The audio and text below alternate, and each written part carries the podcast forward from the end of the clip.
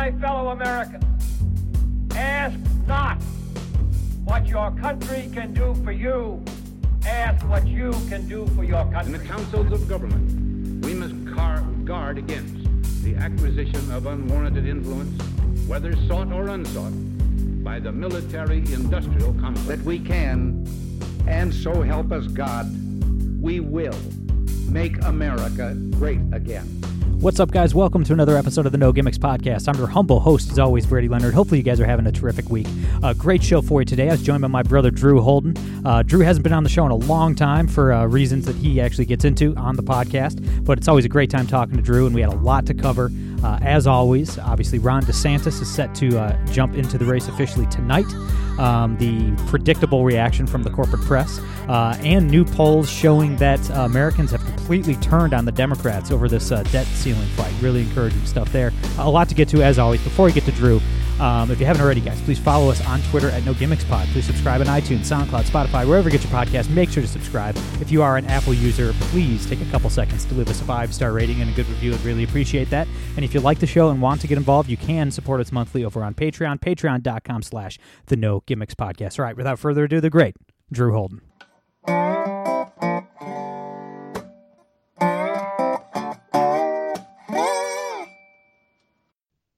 All right, guys, we're here with my brother Drew Holden. Drew, welcome back, my friend. Brady, my man, thank you. It's it's really really great to be back.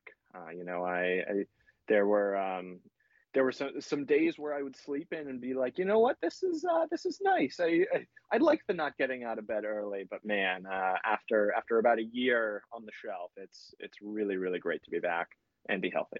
Yeah, man. Uh, we've all been praying for you. I'm sure there's a lot of people um, listening that are going to be excited to hear from you. Nobody's heard from you in a while, but uh, for, yeah. for, for, people that don't know you, just you know, give us a brief, you know, 15 seconds what you've been through this last year, man.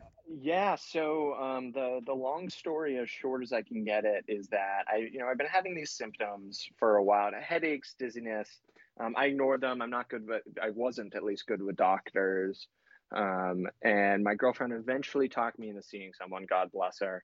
And it turned out that the reason I was having all these symptoms was I had a blockage in my brain and I needed brain surgery. So um, eventually got the brain surgery, thought I was in the clear. This is back in wow, May or June of 2020.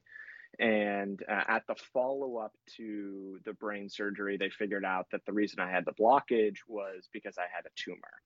So they weren't sure how to treat it originally but eventually jumped into chemo and then radiation. And uh, after you know about six months between the two of those, I got my last scans back a couple weeks ago, and I'm I'm in remission. There's no evidence of tumor on any of the scans, so I'm I'm really really fortunate. And now I'm kind of on the you know on the road to recovery. That's awesome, man. God is good, and God's you know you're good. you're hard to kill, my friend. They're gonna have to do a lot. they're gonna have to do a lot better than that. Thank you. Yeah, I mean the, the CNN or Washington Post or, or I think whoever had uh had, had had put in this bug in the medical institution's ear. They, they hopefully they got it. The haters and losers. Yeah, man. right, absolutely. So a ton to get to as always, man. Obviously, the big news of the day: um, Ron DeSantis is set to formally enter the race tonight. Um, he's going to be making his announcement on Twitter, uh, in, in, a Twitter space with Elon Musk, which is pretty weird. You know, never yep. seen anything like that, but I, I dig it. I think you know he uh, he's going on Mark Levin's show right after, then Fox News, and doing a call uh, with with voters. So he's covering all of his bases. But before we get uh, before we jump into all of it, um, what do you make of like the timing? Obviously, he waited till after the legislative session ended, and and you know doing this you know digitally with with Elon yeah. on Twitter and all that. Yeah, you know, it's a it, it's a good question, Brady. I think my my first thought in terms of the timing is, you know, I I think waiting until the end of the legislative session was probably strategically good, but more importantly, I think it was good for his constituents in Florida, right? He could he could run through the tape on the issues that he cared about. He could run through the tape on his legislative legislative agenda. Uh, I think that was wise. To me, as you know, the guy who the guy who writes and and is interested in the media and what they do right, and probably more often what they do wrong. Um, I'm really interested in the way he's choosing to kick this off because I've heard some criticism that oh you know it's so online and here we go, needs to get the Twitter people. But to me, what it really represents more than anything is a bypassing of the corporate press in something that they have historically acted as gatekeepers for, right? For a long time, I think candidates, um, right, left, center, who are running for any higher office, but particularly for the presidency, they felt like they needed to trade favors with the media in order to get into people's homes. And I think Ron DeSantis is stress testing this to say, I'm not sure I need to give you this access I always have. I can do this through Twitter and then and then run through on Fox News afterwards. And there's nothing you can do to stop me except get angry. Right. Yeah.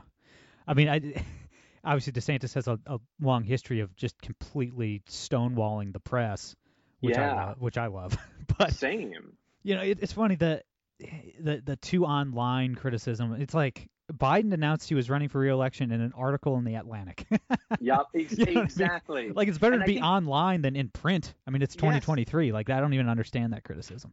Yeah, and I and I think to me it's you, you know it's it, again it's a stress test of this this theory that I think the press believes very much in that you have to go through us to get the legitimacy and the seriousness that a president needs to have in front of the American people right? And i i don't i don't buy that. And i think increasingly people don't buy that right? And so to me this is definitely of a piece with you're right desantis stonewalling the press not being someone who's offering one-on-one interviews. And he said consistently you can come to the press conferences i have every week where we talk about the business of what's going on in Florida.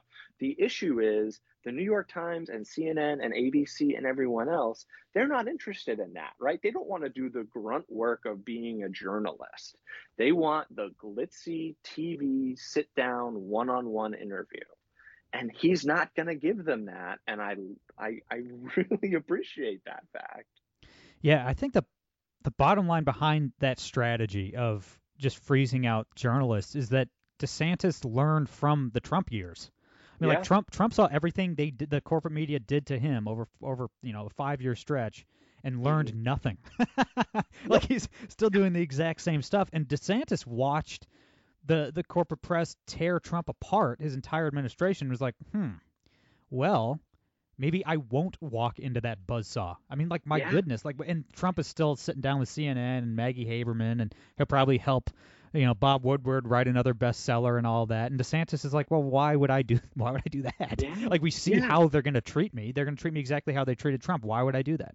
Right, exactly. And I think you know it's been interesting because I think the flip side, as you mentioned, is that Trump.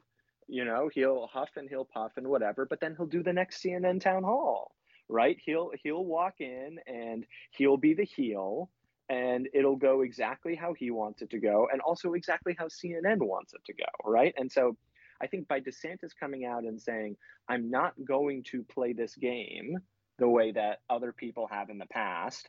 I'm serious, and, and, this to me is the big point. I'm serious about what I don't like about the press and what it means for our country. That to me is what he's saying is that this isn't just I'm sick of you being mean and nasty to me and people who are like me. It's I actually think you're a real problem and the way that you do business is a genuine issue. Oh, a hundred percent. And yeah, and like Trump is not clearly not being serious when he's calling the press the enemy of the people and all that. Mm-hmm which is a great line that I agree with, but he he doesn't mean it because he's best friends with Maggie Haberman of the New York Times.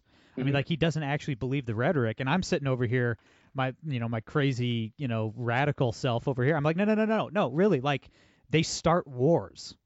Like the Iraq War, 500,000 civilians dead would not have happened without the corporate press selling it to the American people. Like these people are blood-soaked monsters. These are some of the worst people on planet Earth. Like they are quite literally not only the enemy of the American people, but good and decent people across the globe. Like these are horrible people that need these entities need to be destroyed.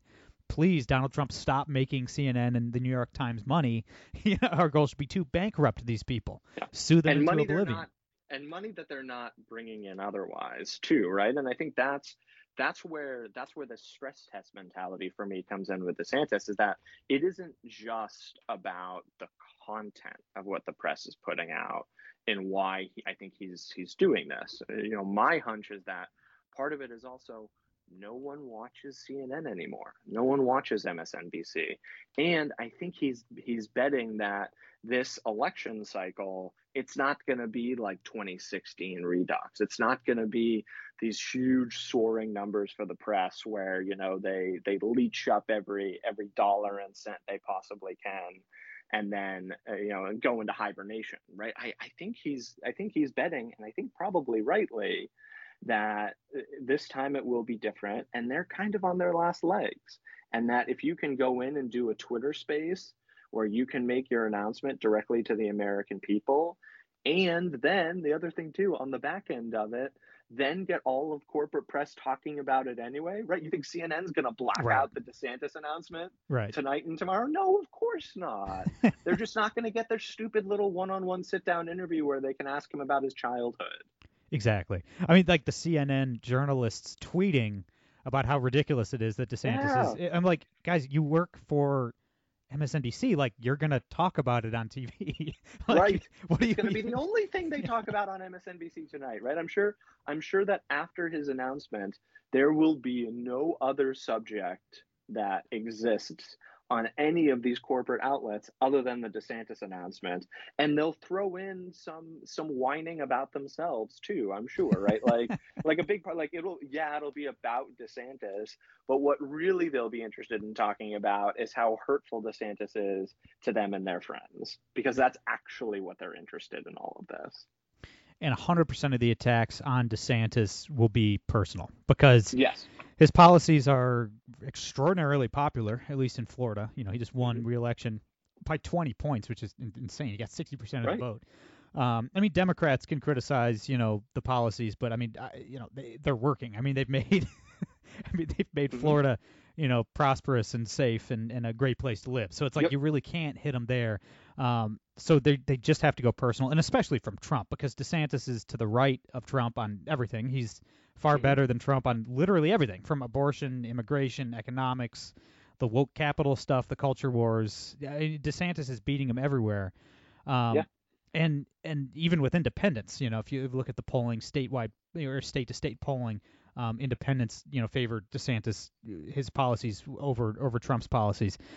And th- that's why Trump and the corporate press are already. I mean, he hasn't even announced yet, right? Yeah. He's, he's already attacking Ron's wife, Casey DeSantis, and you wrote about this for wow. the Beacon. I mean, I you have the entire media quoting noted marriage expert Roger Stone of all people. Yeah, right, right. It's it's so for context for folks, in, in, case you haven't seen the piece, so Politico put out a hit piece not on Ron DeSantis, but on the governor's wife, Casey DeSantis, where uh, they pulled out a classic political trope that she's like the woman behind the curtain who's operating her husband and causing him to make all his decisions, um, a la Lady Macbeth. So for those who haven't, just in case, it's uh, so the, the the play Macbeth by Shakespeare. Um, she is the one, Lady Macbeth, who convinces her husband to kill the king so that he can be king and she can be queen. And it's it's it's a number of things, Brady. I think the first thing is that it's gross, right? Like attacking attacking the wife or the the spouse of someone in public office based on innuendo and rumors and again like you mentioned the the opinions and thoughts of Roger Stone is is BS, right? It does it doesn't actually it, it shouldn't hold water to normal people. But when you go through the actual story, it's they're they're quoting over and over again. They quote unnamed sources, unnamed sources. People have known the couple since shortly after they got married.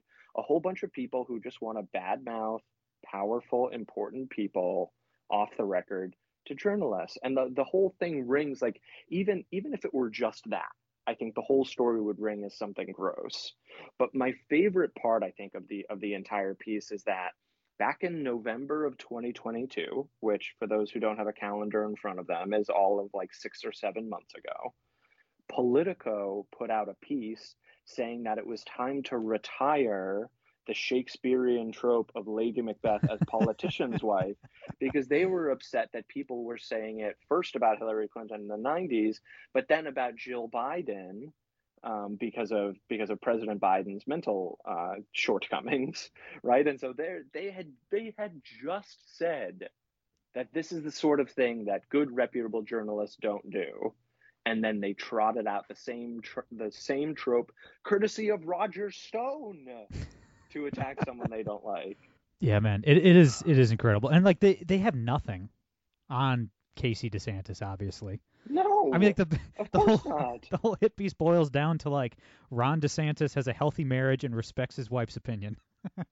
Right, and, and the and horror, despite you know. despite serious travails too, right? The the best part, and this is this is kind of I think Politico giving the game away, is that they they mentioned that before they got married, Casey DeSantis was actually a pretty accomplished journalist. That she was a, a local reporter and sometimes anchor in Florida, and I was like, oh, of course, like she's she's a she's a professional traitor to these people, and so of course they hate her. But like she's also a mother of three who just recently got over a breast cancer diagnosis Yeah. and uh, and is seemingly working really really hard to help the people of Florida, and the press is outraged by that. Yeah, and the press too. Uh, they're not used to politicians' families being normal, right? I mean, Yep. you're, and you know, you've spent a lot of time in D.C., so you know. And, and if anybody, you know, let's just say you're listening from Nebraska and, and haven't stepped foot into the cesspool of of villainy um, that is Washington D.C., it's like either whether you're talking about the journalists or the politicians. I mean, these people are degenerates. These people are terrible human beings. They're some of the worst people among us. I mean, really. I mean, they they're just the, the worst of the worst. They've all been either they're they're single and childless at age 60, or they've been divorced five times, and it's it's it's like every single one of these people are like that. So they see like a normal family, and they're like, "What the heck? What's wrong with them? Must Yeah. be something wrong here." You know, they they're in a loving marriage. Like, "Oh, what's wrong? with Exactly. Look at these squares over here. You know, it's like it's yeah, just exactly. they can't relate to them on a personal level, and it bothers them. Right. Or I think the other the other aspect of it is too that um, not only like not only do they resent it, but they don't trust it. They assume that no one who could who could climb as far as Ron DeSantis has, there have to be ghosts and skeletons in the closet, right? And so, but then you then you go through the reporting, and it's like, yeah, I've always thought she was kind of mean, and it's like Right. it, it's it's so. It, it's you know it's it's preposterous, but they really can't get their heads around that there is there is a way that other people live that uh, maybe is maybe is a little more conducive to health and happiness than uh, than the way they have been. Right. And it'll be interesting tonight to see what what tone DeSantis takes. I mean, uh, you know, Trump Yeah. is Trump is Trump. Like he's all over the place. He's not. Uh, he was way more focused in, in 2016, especially on the immigration issue and illegal immigration and all that. Build the wall, and he had he had a lot more Mhm. focused messaging. Now he's just screaming like a boomer on Truth Social and attacking Republicans from the left. He doesn't really have a clear message. Nikki Haley, people like that, they they don't even have a theme to their campaigns. She just wants to be Trump's VP. Tim Scott, and I wrote about this yesterday for the Examiner. Tim Scott tried to take like the super positive, happy-go-lucky, nice guy politics route, which is completely removed from where we are as a country. like that's the thing. Like, and like Scott seems like a good guy. Like I'd love to get a beer with him. Like he passes the "Would you get a beer with him?" test. But he actually said in his speech that America is not in decline, which is like, excuse me, like in in what way? I can't think of a, a, a any way that America is not in decline. I mean, like we're in the middle of a a, a recession that's only going to get worse. You mm-hmm. know, like te- kids' test scores rival those in third world countries. Life expectancy is down. The birth rate is down. Half the country hates the other half. Trains are derailing. Yeah, Balloons are falling out. Like what? Like what? You know, there's a land war in Europe that the United States government is funding. You know, we're flirting with nuclear war. Like, in what way? I can't think a certain way that that the country is not in decline. So it's like, you know, obviously Tim Scott is is not the man for the moment if he doesn't even understand what we're up against. But it'll be interesting, like, you know, what needle DeSantis tries to thread because he has to either be like the positive, like Reagan character, or like the everything Yeah. sucks, they're coming for you, Trump kind of character. It's, uh, I don't know. Like it'll be interesting to see. Yeah, it will be. I, I agree with that. Yeah, and I, I think you know one of the interesting things about the time when he's chosen to to declare for presidency, obviously assuming that's what he does tonight, it, it will be interesting to see how he does it relative to the other people who aren't Trump who are already in the race. Um, yeah, and then so I think in in some ways Scott does take up some of that the avenue that I thought he might lean into, but I don't know. I also just kind of figure that he, you know, whatever whatever he's he and his team have been thinking for what what they want to argue in saying this announcement, it's probably been pretty fixed for pretty long, right? And so right. you you got to hope, regardless of what it is, for at least for his sake, that it that it does have the daylight from from everybody else. And I'm sure he probably had a pretty good pretty good guess about what Trump was going to say all along. So that that I don't think is uh, that I don't think will be the tough part. Right. And the full court press against DeSantis is as tra- transparent as it is predictable. I mean, it's it, yeah. the entire corporate media and everybody who who uh, alleges to hate Donald Trump lining up right next to Trump is is just hilarious to watch. I mean, it's like between Trump, the rest of the candidates who are only in to beat Trump's VP, obviously, and then they're they're standing side by side with the New York Times, CNN, the Washington Post, Bill Kristol, the pedophiles at the Lincoln Project. you know, like they're all on the same page. They all yeah. support Trump's candidacy. Which, by the way, listener at home, take a second and ask yourself why. Let's say you're a big Trump guy still. Why? Why does the Lincoln Project, Bill Kristol, Maggie Haberman, Donald Trump, and Don Lemon all agree. like why? Like yep. there, there's a reason. There's a reason for it. And the Democrats obviously it's because they're terrified of this guy. The dude just won Florida by 20 points. If he's the nominee, he beats yeah. Biden easily. Everybody understands that. Polls have him up in every single swing state over Biden. The dude wouldn't have to campaign in Florida. Like he wouldn't have to spend a single penny in Florida. Imagine right. all that cash going to Michigan, Wisconsin, Pennsylvania, maybe a Nevada. You know, mm-hmm. like the mm-hmm. you know the the states that really matter. I mean, it's an absolute nightmare for for Democrats. And and Trump, the, the fact that Trump has already spent more money attacking DeSantis than he has than he spent last year on all of his hand-picked candidates in the midterms combined. He spent more money than that wow. combined on taking yeah. down Ron DeSantis. So eh, it's crazy. I have to assume, man. I have to assume that Trump's internal polling tells a story that's a heck of a lot different than DeSantis being down 30 points or whatever they want to claim. You yeah, just don't I'm spend tens right. of millions of dollars on a guy who's 40 points behind. It just doesn't happen. I have to assume that it's not just the press that's scared, but the Trump team is, is pretty scared as well. That sounds right to me too. Yeah, that's just I, I it doesn't no other no other scenario makes any sense, man. It just doesn't make yeah. sense. Before I let you go, I do have to talk about the most encouraging poll I've ever seen. this was on, this was on CNN. It was on Jake Tapper's show yesterday.